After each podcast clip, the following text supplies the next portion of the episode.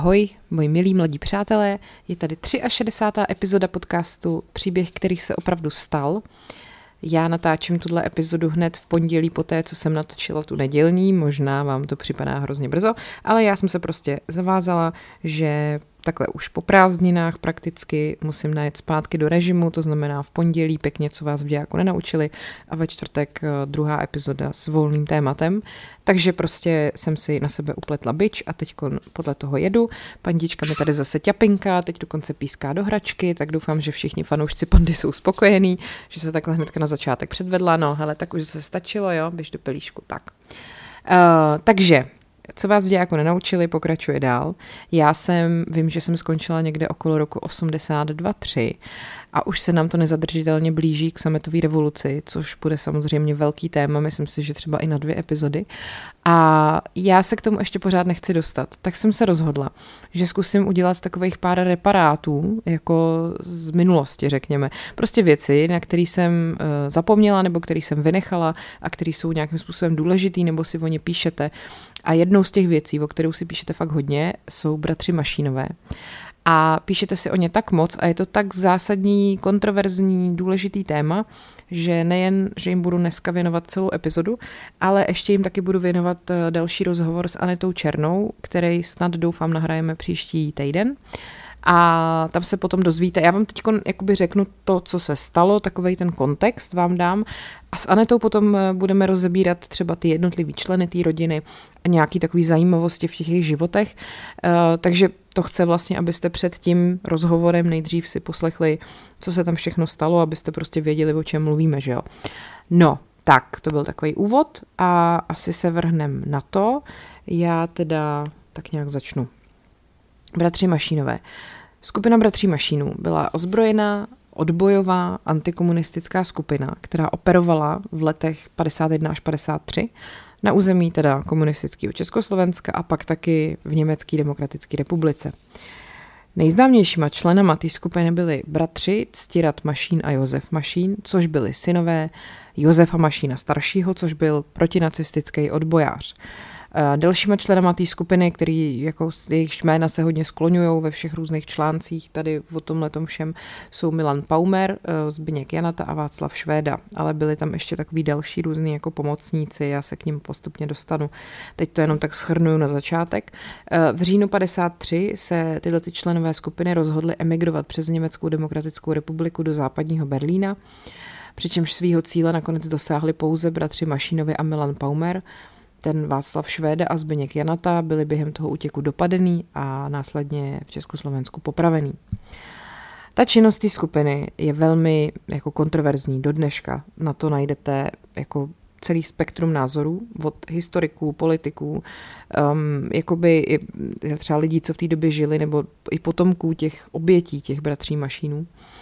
Oni totiž, eh, řekněme, že si vytyčili cíle a šli za nima jako hlava nehlava a mm, teď je otázka, jestli ty akce jsou jako součást toho legitimního ozbrojeného odboje proti tomu komunistickému režimu, anebo jestli bratři Mašinové jsou prach z prostý vrazy, který prostě ke svým záměrům používali, řekněme, nepřiměřené prostředky a jestli jako to, co uh, udělali, je dostatečná obhajoba toho, jaký byl jejich cíl. Jo? Já sama teda musím říct, že jsem taky velmi na vážkách. Jako když jsem si prostě četla ty příběhy, to, co oni udělali, tak na jednu stranu chápete tu zoufalost těch lidí, kteří prostě chtějí uniknout z toho marastu, který tady byl. Na druhou stranu prostě zabili lidi, eh, kteří často byli nevinní, v ten moment jako nikomu nic neprovedli. Jasně, byli to třeba členové komunistické strany, ale je to jako dostatečný důvod k tomu toho člověka zabít? Je, je to jako strašně, opravdu hrozně kontroverzní. Myslím si, že možná i během toho mý vyprávění na to sami budete mít desetkrát jako opačný názor. Uh, a já vám nebudu nutit ani jeden, jo, nechám to naprosto na vás, já sama pořádně nevím vlastně, co si o tom celým mám myslet. Podle mě je i zajímavý, že mm, teď třeba v posledních letech i v prezidentské volbě, když byly ty kampaně, tak třeba otázka bratří Mašínů tam hrozně často padala na ty kandidáty, jako ocenili byste jsou to podle vás vrazy, co si o nich myslíte. Je to prostě hrozně takový téma, který pořád jako lidi rozděluje. Takže to je jenom tak na úvod. A Navíc teda je tam ještě takový jako moment toho, kdy oni nikdy jako ani náznakem nelitovali toho, co provedli. Nebo provedli, já nechci říkat provedli, no co prostě, to, co prostě udělali, jo. Uh, nicméně ta, taková ta zvláštní jako jejich lhostejnost, uh, kter, se kterou oni těm lidem brali ty životy, ty kořeny toho možná asi lze hledat v jejich dětství, který bylo hodně spojený s odbojem proti nacistům, protože hlavní roli v tom všem hrál otec těch bratří, generál major Josef Vladimír Mašín.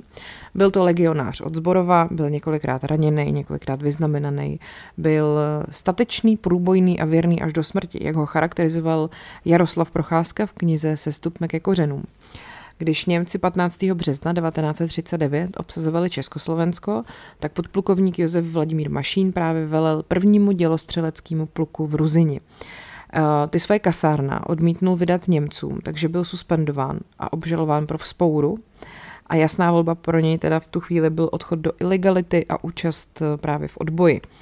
No a společně s podplukovníkem Josefem Balabánem a štábním kapitánem Václavem Morávkem vytvořili slavnou skupinu domácího odboje, kterou gestapo eh, s úctou, v podstatě takovou bezděčnou úctou nazývalo Svatí tři králové, neboli v originále Heilige Drei Könige. Jo?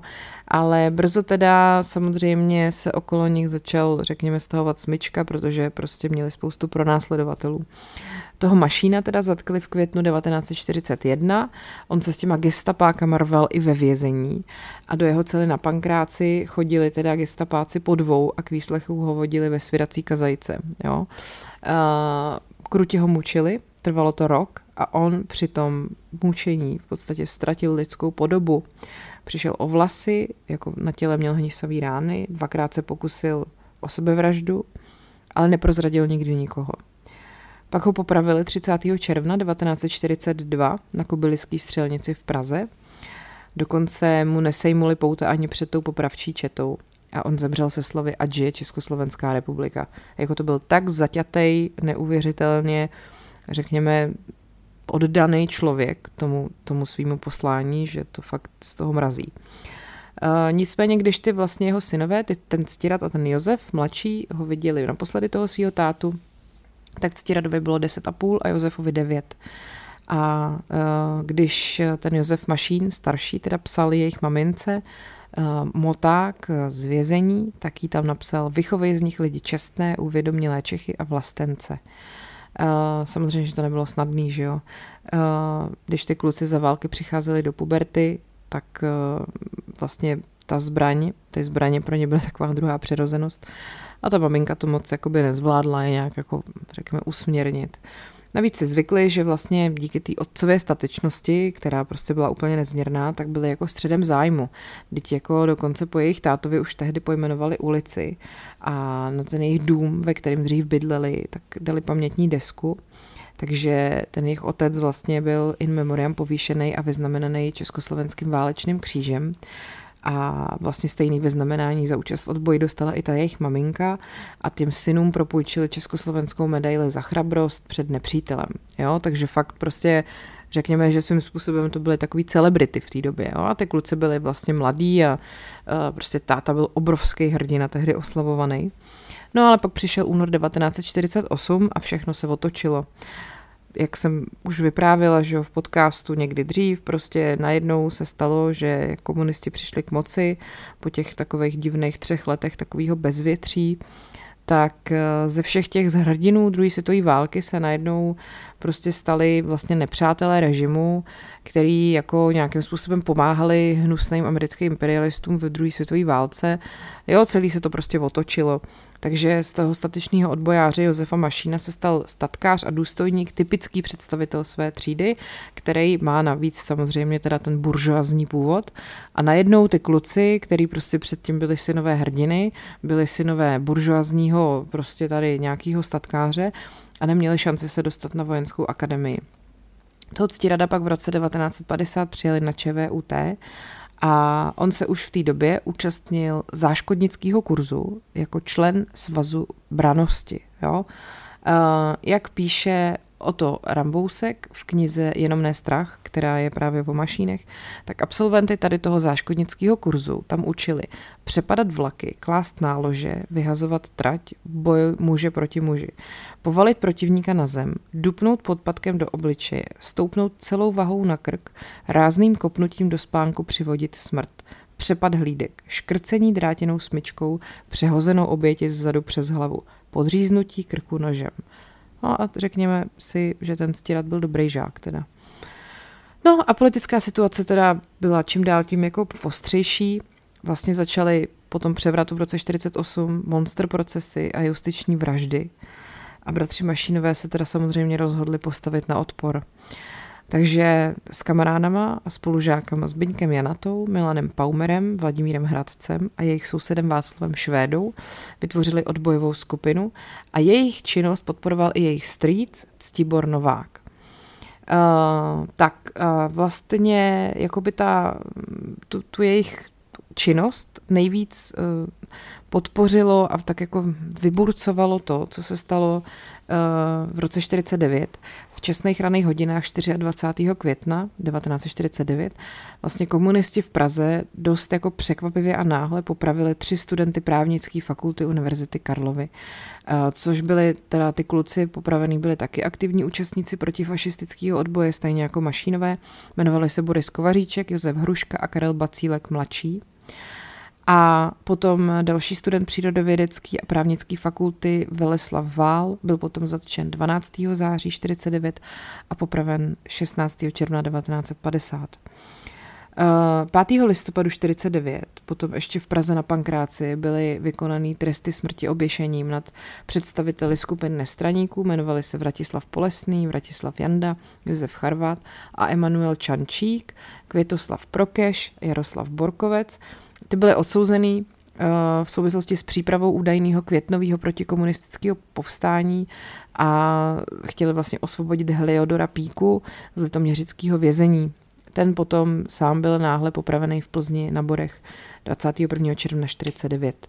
Dokonce až z Prahy přivezli převoznou šibenici na tu popravu.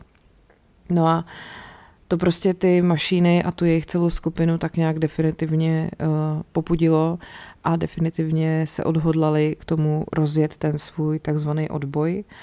A oni prostě měli ten boj jako v krvi, že jo. Uh, oni prostě chtěli bojovat a chtěli zbraně a tak se rozhodli, že přepadnou policejní služebnu.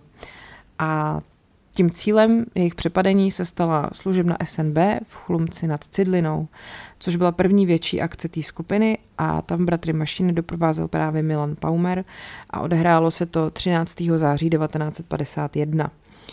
Uh, nad ránem 13. září zaklepali na dveře služebny Sboru národní bezpečnosti neboli SNB dva mladíci, že jo, prostě takový kluci, kolik jim bylo 19, 20, ten strážník, který tam byl, Oldřich Kašík, jako netušil žádnou zradu a uvěřil jejich smyšlený historce o tom, že jim někdo ukradl motorku a tak je normálně pustil dovnitř.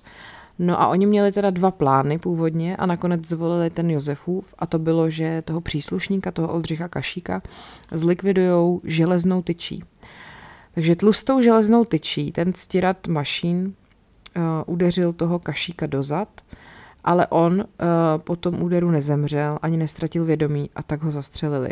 Teď budu citovat, jo, co říká Ctírat Mašín ve videozáznamu, který byl pořízený v listopadu 2010 v Clevelandu.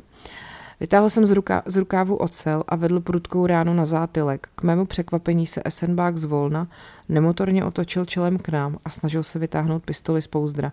Pepa okamžitě dvakrát vystřelil. Tomu Pepovi nebo Josefovi bylo tehdy právě těch jenom 19 let. Že jsme chtěli jenom zbraně a nikomu nic neudělat je hloupost. Říkali jsme si, že jsou to všechno darebáci a na co potřebujeme zbraně. Zbraně jsou na to, aby se s nimi stříleli lidi. Tak můžeme rovnou začít se zabíjením těch, kterým to zbraně vezmeme. Jo, takhle to Stírat Mašín jako vysvětloval v roce 2010. V personálním spise toho Oldřicha Kašíka, který ho tehdy zabili, je uvedený, že byl od ledna 48 členem KSČ, zastával různé stranické funkce, Potom vzniknul o mašinách dokument, dokumentaristy Miroslava Kačora, já se k tomu ještě dostanu, tak ten třeba zjistil, že ten Kašík byl hluboce věřící a byl teda bývalý člen lidový, Československé strany Lidový a pak sociální demokracie pod dohledem STB. Nicméně teda akce úplně nevyšla, protože ty výstřely samozřejmě upozornili okolí, že se tam něco děje a ty bratři se dali na útěk, ale brzo si našli nový cíl, což byla stanice SNB v Čelákovicích. E, to bylo teda e, v roce, ještě zase, jo, stále v roce 51, bylo to 28. září a byli tam tentokrát Círat Mašín, Milan Paumer a Zbyněk Janata a rozhodli se opatřit si teda další zbraně a tak připadli další služebnu v těch Čelákovicích. A tentokrát zvolili postup, který vymyslel ten stírat, což bylo, cituju, příslušníka okecat, pak mu říct ruce vzhůru, odzbrojit ho, svázat, uspat chloroformem a pak ho oddělat. Uh, tu strategii, takovouhle ten stírat mašín prosazoval už před tím chlumcem, ale teda podařilo se jim jako uh, provést až v těch Čelákovicích. Uh, oni unesli sanitku a řidiče s tím zdravotníkem omámili chloroformem a přivázali v lese. Pak přivolali k fingovaný nehodě vrchního strážmistra Jaroslava Honzátka, toho odzbrojili, svázeli, přinutili vlézt do sanitky a odjeli s ním ke služebně. Tam mu dali pistol k hlavě a on je pustil dovnitř a ukázal jim skříní se zbraněma. Uh, bylo jasné, že necháme-li ho naživu, podá náš podrobný popis. Položil jsem ho na kavalec a chloroformem uspal. Chyba z chlumce se nesměla opakovat. Museli jsme se vyvarovat střelby. Není byl čas uplatnit zkušenosti ze záškodnického kurzu. A tak jsem vytáhl skautský nůž, který jsem měl u pasu, a uplatnil poučku o zneškodňování hlídek, vypráví na tom videozáznamu Ctirat mašín. Je vlastně zajímavý, že se vyhejbá úplně tomu ošklivému jako slovu podřezal jsem ho, že? nebo vyjádření. Každopádně teda to udělali a zmocnili si pěti nových samopalů. Uh, tu vraždu potom vyšetřující uh, policie, nebo teda SNB, nebo já nevím, kdo to vyšetřoval, to považovali za loupežný přepadení, že to má nějakou politickou motivaci nebo nějaký podbarvení politický. To vyšlo najevo až potom v souvislosti se soudním řízením s částí té skupiny o něco později. Jo? Tak, uh, vzhledem k tomu, že teda bylo pro ně stále obtížnější ty akce provádět, tak se prostě rozhodli, že půjdou na západ. Jejich cílem bylo získat vlastně opravdový tréninky uh, v těch technikách partizánské války od Američanů a pak se vlastně chtěli vrátit do Československa jako předvoj západních armád. Uh, ten jejich první pokus zdrhnout přes hranice selhal, když byl zatčený agent CIC, který jim měl tehdy doprovázet. Nebo CIC, teda když to tak řeknu. Uh, během výslechu navíc prozradil jméno Ctirada Mašína, takže uh, vlastně v říjnu 51 potom byli oba bratři a ten jejich strýc Cibor Novák, zatčený STBákama, mučili je. Ale ty vyšetřovatelé vlastně nepřišli na to, že mají v rukou ty muže, který byli zodpovědní za ty Čelákovic a za ten chlumec. A Josef Mašín a Ctibor Novák potom byli propuštěný po několika měsících. Mimochodem ten jejich strýc Tibor Novák potom byl popravený v roce 55 za údajný podněcování mladistvých ke špionáži. No ale Ctirat Mašín teda byl v srpnu 1952 odsouzený ke dvěma a půl roku odnětí svobody za přípravu ilegálního přechodu státní hranice. On byl potom ve výkonu trestu v uranových dolech v Jáchymově a trest mu vlastně zkrátila amnestie prezidenta Zápotockého v květnu 1953. Tak, eh, pak tady máme přepadení vozu s výplatami jo, v Hedvikově. Eh, ten stírat mašín si teda odpikával trest těch Jachymovských uranových dolech a ty jeho kamarádi přemýšleli, jak ho odsud dostat. S tím, že teda došli k tomu, že potřebují peníze, aby uplatili ostrahu trestaneckého tábora. Takže 2. srpna 1952 Josef Mašín, Václav Švéda a Milan Paumer přepadli poblíž žleb u Čáslavy vůz, který převážel mzdy zaměstnancům slévárny Kovolis Hedvikov. Bylo v něm celkem 884 239 korun, což není málo, zvlášť teda jako na tehdejší dobu, a další čtyři lidi. No ale potíže jim teda dělal jenom jeden, který se jmenoval Josef Rošický, byl to účetní a ten byl za ty peníze zodpovědný. Uh, v potyčce s Josefem Mašínem padly dvě rány. Uh, ta vražedná zbraň patřila tomu Rošickému, on měl na ní zbrojní pas, ale on nebyl ten střelec. Podle historika Jana Kalouse z Ústavu pro studium totalitních režimů byl usmrcen dvěma výstřely z blízkosti, který mu prošly srdcem. A vlastně z úhlu toho vstřelu dospěli soudní lékaři k závěru, že pachatel musel být menšího zrůstu a že to pravděpodobně byl Josef Mašín. Uh, žádný z těch kroků Mašínů doma ani v zahraničí vlastně k té svobodě v Československu neved, že jo, jakoby logicky víme. Ty ukradené peníze eh, nakonec nebyly na osvobození Ctirada Mašína potřeba právě, protože měl tu, dostal tu amnestii prezidenta Zápotockého a propustili ho na svobodu předčasně. Eh, část toho lupu tehdy vypátrala STB na spořitelní knižce Ctibora Nováka, toho jejich strýce, a za zbytek eh, si mašínové a spol pořídili motorky Java pro rychlé, jak sami řekli, pro rychlé přesuny při odbojové činnosti a podle dokumentaristy Miroslava Kačura si taky pořídili kožený boty, modní oblečení a rozkládací gauč. Uh, což úplně nezní, jako že by to bylo pro odboj. Já furt jako se snažím nijak to úplně nehodnotit, jenom tak říkám, jo, prostě je to hrozně těžký tohleto. Hm.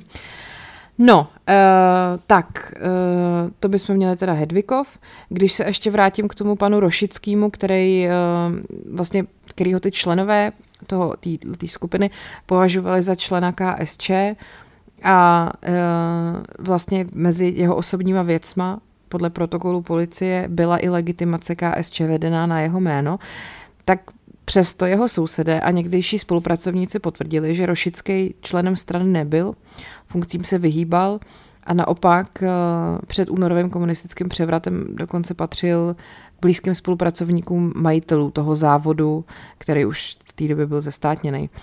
Uh, protože pravděpodobně došlo k záměně s milicionářem, který se jmenoval Rosický a ne Rošický. To členství toho Rošického v KSČ odmítl taky jeho syn Stanislav Rošický, který v roce 2008 prohlásil, tátu zavraždili, byla to loupežná vražda a mašínové jsou loupežní vrazy. Uh, ta informace vůbec o tom převozu těch výplat, tu měla skupina od uh, právě Zbinka Janaty, což byl taky člen té skupiny, on v tom závodu pracoval. A jak jsem teda říkala, pořídili si za to mimo jiné i motorky, gauč, a dokonce i tady mám napsáno, že si nechali vybudovat vodovod v domě. Tak, eh, byli zase teda pohromadě, že jo, Mašín, druhý ctírat byl propuštěný z vězení. Rozhodli se, že oslabí násilnou kolektivizaci žhářstvím. A tak ctírat Mašín s Václavem Švédou zamířili na úrodnou Hanou a v noci 7. září 53 zapálili 17 stohů slámy u vesnice Pivín. Ale zaskočila je tam požární hlídka. Uh, Stírat mašín k tomu vypráví. Chtěl jsem nahodit spadlý řetěz, když nás dojeli dva chlapy na kolech. Než jsem se nadál, Václav šlápl do pedálů a zmizel ve tmě. Zůstal jsem sám. Ti dva mě objeli a postavili kola napříč přes cestu. Co tu děláš? Vyjel na mě Lecián. Jan Lecián byl velitel místních hasičů. Drze. Neřekl jsem ani popel, vytáhl bouchačku a prásk prásk. Zasažený pustil kolo a svalil se na zem. Zasáhl jsem ho do hrudníku a druhý projektil mu vystřelil pravé oko. Blažek, což byl místní občan Stanislav Blažek, už na nic nečekal. Pustil bicykl a ve světě svítilny jsem zahlédl jeho zadek mizet v kukuřičném poli. Poslal jsem, poslal jsem za ním též dvě rány, nezasáhly ho však. Jo, ctírat mašín vypráví. A pak teda dodává, Václav nechtěl střílet, Václav byl eh, ten Václav Švéda. Kdyby tam byl Josef, jako Josef Mašín, tak jsme, ho, tak jsme oddělali oba dva a nikdo nic nevěděl. Ten Jan Lecián, eh, ten velitel místních hasičů, nakonec vyváznul, přežil s těžkýma následkama. Nicméně teda v tom pivíně ten stírat mašín udělal chybu. Podle toho dokumentu svědomí hrdinů vlastně použil pistoli, kterou předtím jeho bratr zastřelil toho strážníka Kašíka. A uh, potom vlastně navíc ten Stanislav Blažek, který taky uprchnul do toho pole, ho mohl identifikovat. Takže už chyběl fakt jenom krůček, aby si ty vyšetřovatelé spojili to jméno mašín s vraždama na těch služebnách. A uh, ty kluci to nějak tak pocítili, že to začíná, že začínají jít do tuhýho a takže prostě nezbývá fakt než uprchnout. Ještě tady je taková jedna, řekněme spíš spekulace, že nedlouho poté, co v roce 2008 eh, bratry Mašíny ocenil premiér Mirek Topolánek, to, k tomu se taky dostanu, přišel tehdejší ředitel Ústavu pro studium totalitních režimů Pavel Žáček s informací, že podle archivních materiálů plánovala skupina dokonce i útok na Klementa Gottwalda a další funkcionáře komunistického totalitního režimu. A zdrojem pro tyhle informace je výpověď toho strýce Mašínových, toho Ctibora Nováka, která byla zachycená v záznamech státní bezpečnosti. Podle Milana Paumera se o útocích teda uvažovalo a e, proto je možný s ohledem na vyšetřovací metody STB a zájem těch komunistů spojit s tou skupinou spoustu závažných zločinů, považovat tu výpověď toho Ctibora Nováka i za třeba trochu vynucenou, což bylo těsně před jeho popravou. Jo? Takže je to taky taková jako Možná, když ho vyslýchali komunisti, tak se k tomuhle tomu přiznal, ale možná, že to přiznání bylo vynucené a bylo to jenom jako, že třeba je to někdy napadlo to udělat, ale nikdy to doopravdy neplánovali a těžko říct a tohle nikdy jako nikdo nepotvrdil, takže to je spíš taková prostě, no, spekulace. Tak a teď se, teď jdeme k tomu útěku z Československa. Do toho západního Berlína jich zamířilo celkem pět. Vladimír Hradec, který skupině pomáhal v zázemí a z žádného z těch přepadení se neúčastnil. Ten zůstal v republice, stejně právě jako ten Stibor Novák, ten jejich strýc. Ten dramatický útěk trval celkem 28 dnů a oni během něj překonali 400 kilometrů z části terénem a jakoby docela s velkou část ohladu v zimě a samozřejmě ve velkém strachu. A za nima, jako v patách, měli 20 tisíc naštvaných německých policajtů a příslušníků sovětské armády a ve dvou nepřehledných přestřelkách zabili čtyři muže a další tři policisté padli uh, kvůli zmatené střelbě z vlastní strany. Uh, byl prostřílený ze všech stran, to byla velmi legrační situace. Popisuje Ctirat Mašín, střetnutí na nádraží v městě Ukro. Z jedné strany do něj střílel Josef, z druhé strany policajt a mluvil teda o německém policistovi Helmutu Štremplovi, který měl právě několikrát prostřílený střeva, ale přežil to. Den po přestřelce v tom Ukru chytili Zbyňka Janatu a při přestřelce u Valdova zatkli Václava Švédu. Takže oba je vrátili do Československa a s tím Ctiborem Novákem je pak odsoudili za velezradu a popravili. Eh, Vladimír Hradec byl odsouzený k 22 letům vězení, na svobodu se dostal v roce 1964, takže do toho západního Berlína dorazili 31. října 53 pouze bratři Mašínové a Milan Paumer. Ještě vlastně toho samého roku se upsali na pět let armádě, aby získali americké občanství. Základním výcvikem potom prošli v New Jersey, pak byli přeložený do Fort Bragg eh, k zeleným baretům, což byly speciální jednotky trénované na zahraniční mise. Oni chtěli zpátky do Československa, aby bojovali proti komunismu jako agenti chodci, ale než si vlastně tu vojnu odsloužili, tak ta studená válka v podstatě skončila a tak odešli do civilu a začali v Americe podnikat a uh, vlastně žádný z těch jejich kroků, ať už doma nebo v zahraničí, jako ke svobodě v Československu nikdy nevedl. Um, když potom třeba tady ještě jsou výpovědi toho Milana Paumera, tak uh, tady bylo to buď my nebo oni. Třídní boj vyhlásil režim, ne my. Oni zabíjeli a popravovali.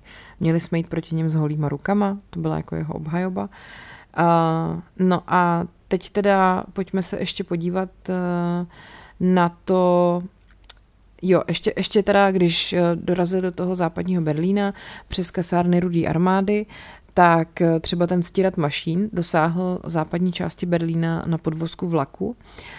Milan Paumer tam potom byl několik dní hospitalizovaný s průstřelem břicha a pak, jsem říkala, že teda se přihlásili do té americké armády.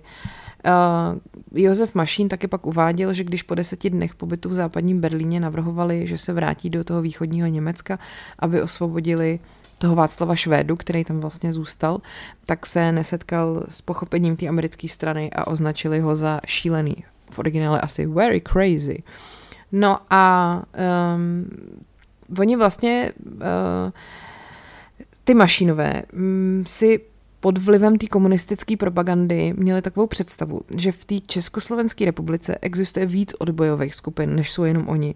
Jo, tam musíme zase si uvědomit, že tehdy neexistoval internet, pořádně jako telefon moc nikdo taky neměl.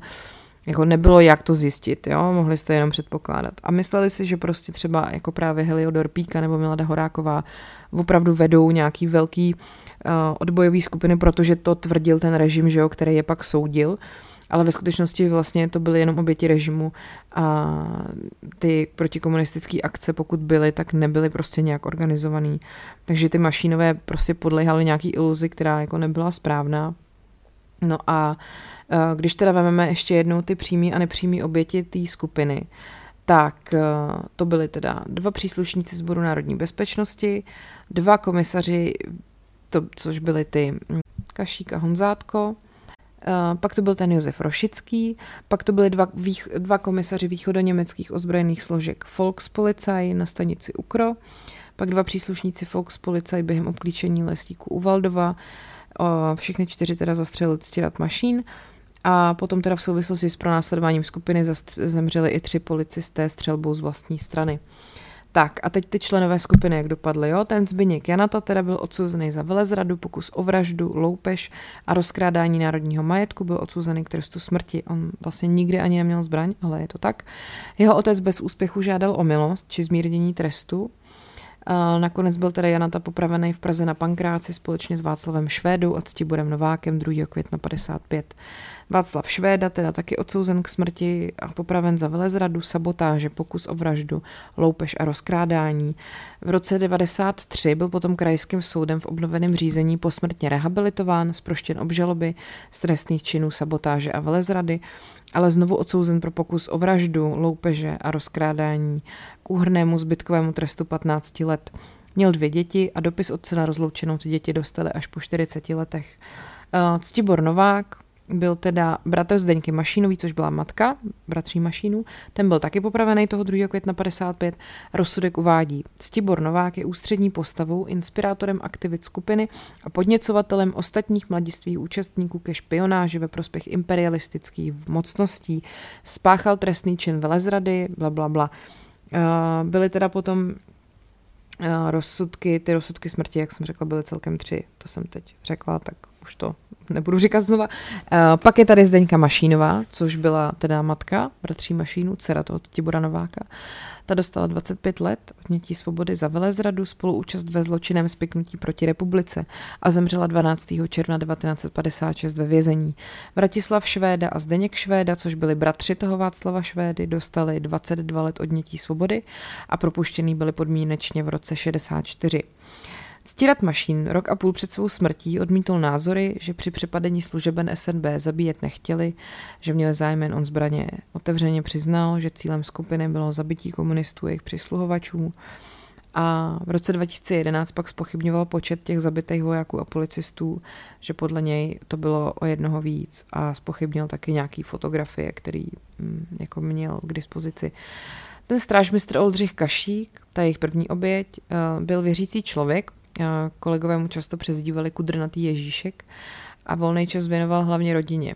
Chodil na výlety s dvěma dětmi, sportoval, hrával na kytaru. Do KSČ vstoupil v roce 48 a policistou se stal v roce 50. Ten strážmistr Jaroslav Honzátko, jak jsem říkala, se hlásil Českobratrský církvi evangelický. Doma měl jedno batole a druhý dítě na cestě. Plaval, lyžoval, jezdil na motocyklu, hrál fotbal a k policii se dal hned po válce a do KSČ o tři roky později. Jenom tak, aby, aby ty lidi měli trošku i nějaký kontext okolo sebe.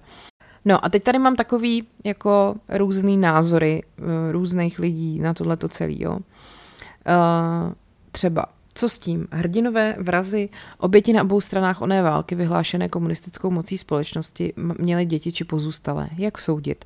Bratry Mašíny bych nevyznamenal to pro podříznutí bezmocného a omámeného strážmistra. Za vrahy je však odmítám považovat. Jejich činy v dobovém kontextu totiž nepostrádají znaky hrdinství, uvedl bývalý komentátor práva Jiří Hanák. Um, no, je to prostě jako těžký, no. Uh, vlastně ty tři zavražděný muži jako byli jako legitimní cíle, cíle toho třetího odboje, jako lidi, kteří vstoupili do komunistické strany, protože eh, rok a půl členkou komunistické strany byla i maminka těch bratrů Zdenka Mašínová, že jo. Byly jako legitimní cíle toho odboje muži, kteří se dali k policii, nebo prostě účetní, který byl v nějaký dodávce, co převážela jako výplaty. Jakože to je fakt těžký, no. A je to tak, že zabíjeli v rámci toho vyššího mravního principu, který uh, odpouští jako vraždu na tyranu, anebo stříleli hlava nehlava, jo, bez výčitek svědomí jako na divokém západě. Zajímavé je, že česká veřejnost tom má většinově jasno, takže vlastně velký pozdvižení právě způsobilo, když tehdejší premiér Mirek Topolánek v roce 2008 ty bratry Mašíny i toho Milana Paumera ocenil plaketou předsedy vlády a ještě větší odpor potom o tři roky později zbudil ministr obrany Aleksandr Vondra, který vlastně oběma bratrům udělil vojenský vyznamenání Zlatý lípy. Jak konstatuje web Podsta mašínům, relativizace morálních hodnot vede k promíchávání dobra se zlem, až člověk ztrácí schopnost rozeznat, co je co. No jo, ale co je teda co? V té české veřejnosti, jak jsem říkala, můžeme vlastně najít jako oba tábory – a v roce 2011 uskutečnil agentura SCAC průzkum veřejného mínění v České republice s tématikou odbojové skupiny Bratří Mašínů. Toho průzkumu se zúčastnilo 675 lidí a podle toho průzkumu Bratry Mašíny považuje za hrdiny 15% respondentů. 20% respondentů si myslí, že by měly být za své činy souzeni. Pro 27% je činnost v letech 51 až 53 nespravedli, neospravedlnitelný, neospravedlnitelný kriminální čin a 40% lidí na to nemá jednoznačný názor. Tam se asi řadím i já. 60%, 65% oslovených, který uh, jako si myslí, že si žádný ocenění nezaslouží. 30% lidí uh, by jim ty medaile taky dalo a 5% dotázaných dokonce doporučilo udělení státního vyznamenání. No, Eh, o Tarambousek, ten, co napsal tu knihu právě Jenom ne strach v roce 86. Je to převážně podle vyprávění Ctirada Mašína. Eh, vlastně ten rukopis vydalo nakladatelství manželů Škvoreckých 68 Publishers, o tom jsem taky mluvila. Oni měli tu knížku vydat, eh, protože ty bratři Mašíni byli v emigraci mezi krajanama populární a uh, ukázky z knihy odtiskly v časopise Západ v dubnu 87. Ten zaslali Václavu Havlovi do Československé republiky a Václav Havel potom do Toronto 16. prosince 87 poslal reakci na úryvky té knihy, který si právě v tom časopise Západ přečetl a uh, Havel o tom, co četl v Západu, napsal Škoreckému. Mám výhrady proti některým jeho polohám, které bych tu nerad teď nějak stručně charakterizoval, protože bych je tím asi simplifikoval nebo zjednodušoval. Snad jen to bych mohl, že mi přecházel mráz po zádech, když se na stránkách západu můj dávný spolužák z Poděbrat kasel tím, kolik lidí zabil. No, eh, Ctírat Mašínci obsah dopisu vysvětlil jako výsledek dozoru STB, která na Václava Havla dohlížela a poznámku o spolužákovi nekomentoval, Václava Havla neznal a na škole v Poděbradech byli zapsaný v různých ročnících. No ale jako je docela vtipný, že chodili do stejné školy. Eh, proč se Havel označil za spolužáka mašínů, je záhadou, jestli se tím možná snažil navodit nějaký víc přátelský tón a mírnit tím jako tu svoji kritičnost eh, toho soudu těch bratrů. Nicméně teda škvorecký, škvorečtí tu knihu nevydali, až v roce 90. pak vydalo nezávislé tiskové středisko. A dokonce Ctírat Mašín se pak k tomu Havlově dopisu ještě jednou vrátil 25. srpna 96 v dopise, ve kterém Havla dokonce vyzval, aby odstoupil z funkce prezidenta. Uh, tu mašínovou kritiku Havla kritizuje ještě taky třeba Miloš Reichert, což je chartista, evangelický farář. Ten tak učinil v dopise, který zaslal na ministerstvo obrany právě do rukou Alexandra Vondry v srpnu 2011. Reichert se cítí dotčen, že by měl být oceněn člověk, který použil slova, podle kterých je Václav Havel, cituji, kretén pěstovaný STBákama. Jo? Takže prosím nás, aby jsme si v tom měli pořádek, Ctírat Mašín napsal v dopise o Havlovi, že je to kretén pěstovaný STBákama, což se nelíbilo Miloši Reichertovi, tak psal Alexandru Vondrovi, že teda je špatně, že ty lidi ocenil, jo, rozumíme si. Autorovi tohoto výroku o prezidentovi mé republiky má nyní ministr vlády téže republiky vzdávat hold a předávat vyznamenání. Prosím, vážený pane ministře, vzepři se tomu, předveď, že i politik si může uchovat kontinuitu osobního směřování a nerozcupovat svůj život v nespojitelné útržky. No, v 90. letech proběhla teda částečná rehabilitace těch lidí, kteří se v 50. letech vydali na cestu toho ozbrojeného odporu a celkem zůstalo zbytkových trestů po rehabilitačních řízeních v 90. letech asi 50 tisíc. Uh, je to vlastně podle zákona číslo 198 90, 19, lomeno 1993 sbírky o protiprávnosti komunistického režimu a odporu proti němu. A ten vlastně označuje odpor proti režimu za spravedlivý, morálně oprávněný a hodný úcty. Jo, takže podstatě i zákon jim tak nějakým způsobem jako vlastně vychází vstříc. V roce 98 byli bratři Mašínové jako představitelé třetího odboje navržený na čestnou medaili TG Masaryka. Návrh byl komisí Masarykova demokratického hnutí tehdy zamítnut s tím, že někoho zabili a navrhovatele, což byl místo předseda Masarykova demokratického hnutí docent Vratislav Preclík, nebudu se smát, a doktor Zdeněk Koňák, žák Václava Černýho, ty usilovali teda o ocenění obou bratří i Milana Paumera už od roku 95, ale prostě byli přehlasovaný. A e, nakonec e, ta čestná medaile TG Masaryka, kterou vlastně převzala Zdena Mašínová, což byla jejich sestra, Zdena Mašínová mladší, nakonec byla udělená jejich otci, tomu generálu Josefu Mašínovi in memoriam. No, Uh, tak, uh, ještě tady je docela zajímavá uh, televizní diskuze z roku 95. Hosty byli doktor Milan Hulík, doktor Pavel Rychecký, což je současný předseda ústavního soudu, doktor Milan Kříženecký a Miroslav Rošický, což byl ten synovec zabitého účetního Josefa Rošického. Ctirat Mašín se zúčastnil pořadu díky telemostu z Clevelandu a vedl se tam právě spor o pojetí takzvaného obyčejného policajta. Ten Rychecký tvrdil, že je to ten, co chytá zloděje slepic. Ctirat Mašín považoval příslušníka SNB v 50. letech za základní stavební článek té diktatury proletariátu a podali výrazy jako partizánská válka, ženevské konvence, efektivita sabotáží, hromadný odchody příslušníků z SNB, zabití válečního zajatce, první republika a opozice. Takže eh, to hlasování po telefonu lidí co to sledovali. Bylo ukončeno v neprospěch těch bratří Mašínů. Skóre bylo 5309 ku 4918 v jejich neprospěch. Ctirat Mašín tvrdí, že se nikdo z jeho přátel, kteří chtěli volat do studia a hlasovat, nemohl do studia dovolat. A že to je zase nějaký spiknutí. Každopádně v té době necelých 30% obyvatel České republiky zastával názor, že by bratři Mašínové měli být za svoji odbojovou činnost trestně stíháni.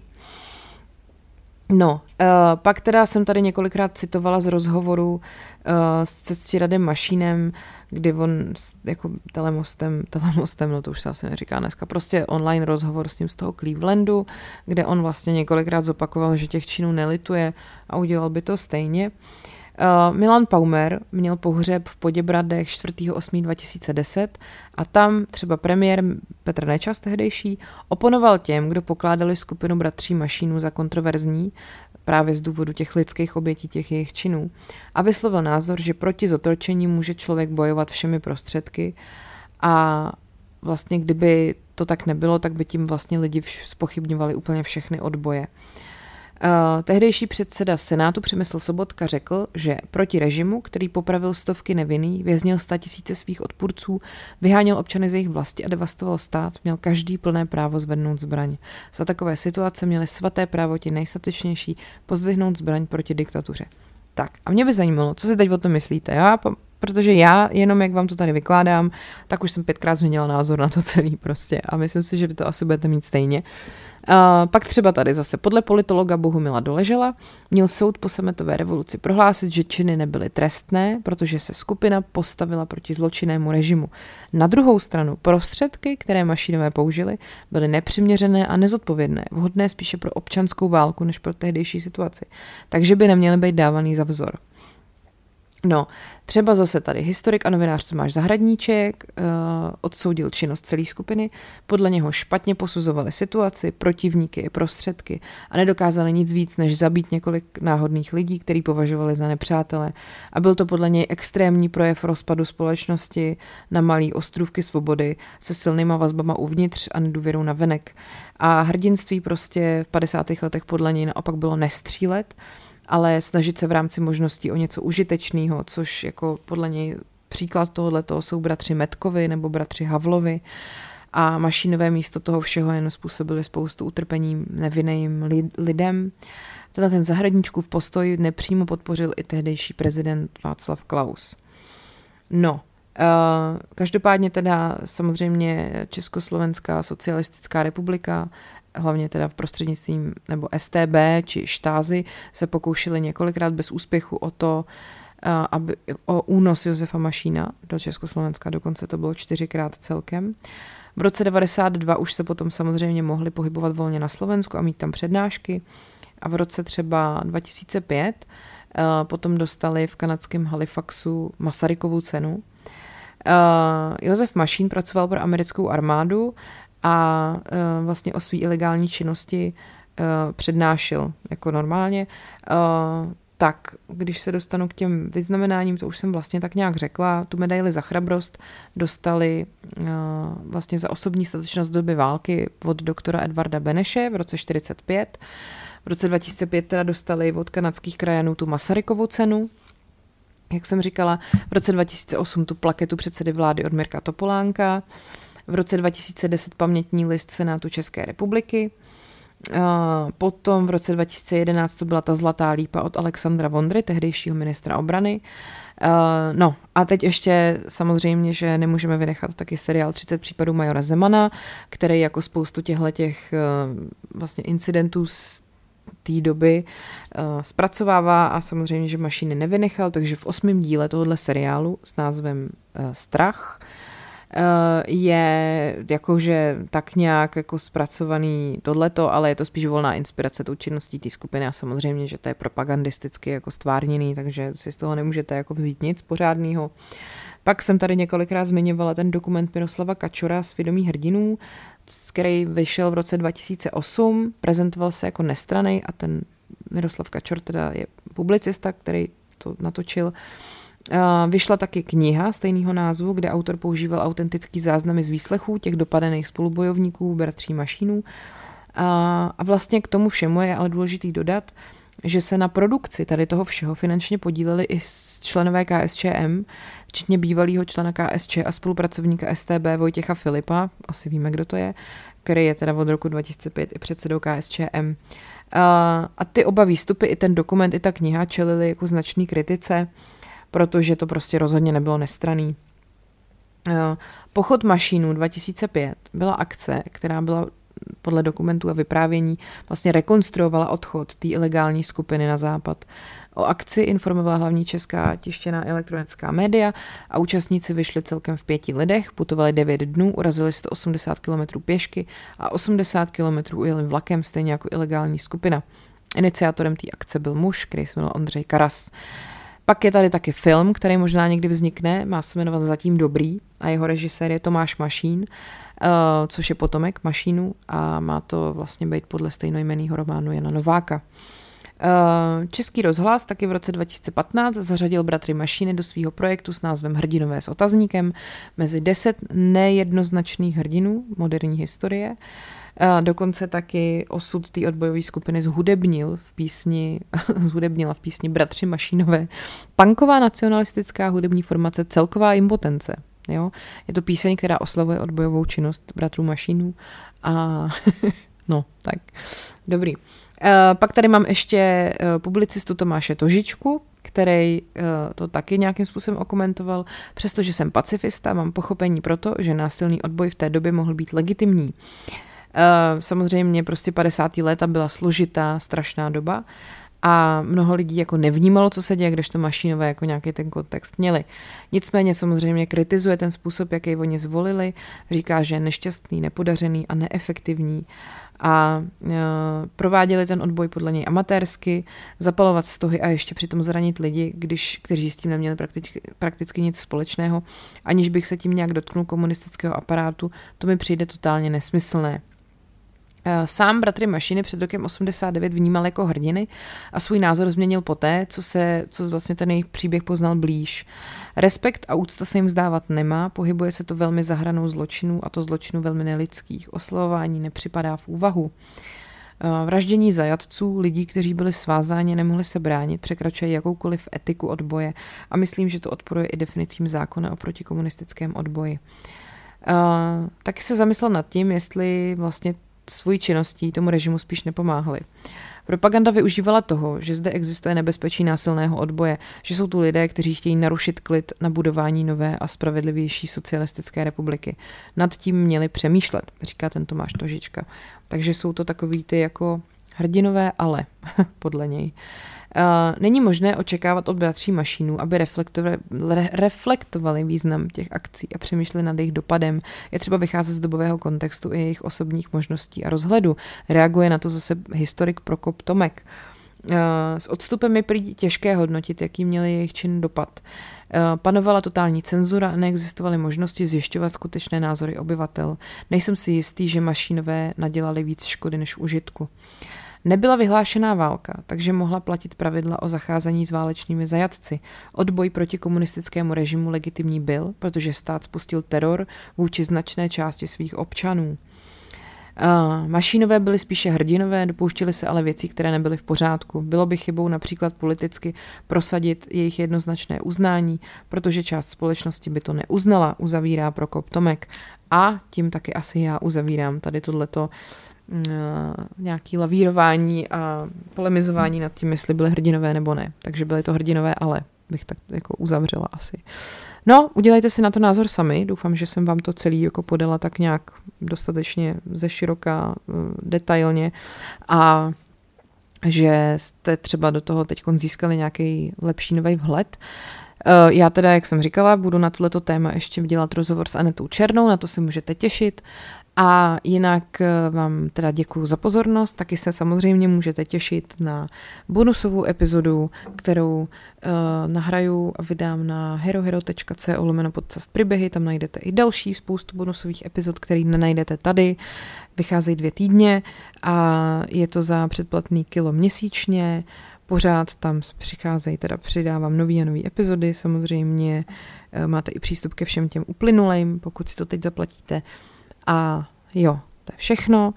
Ještě bych vám chtěla říct, jo, tak vám moje tady moje osobní promíčko. Mně teď ve čtvrtek 2. září vychází nová knížka, již pátá, jmenuje se, prosím vás, Majonéza k snídaní. Je to asi spíš jako čtení pro holky, ženy, ale mám i mužské čtenáře, kteří mě mají rádi.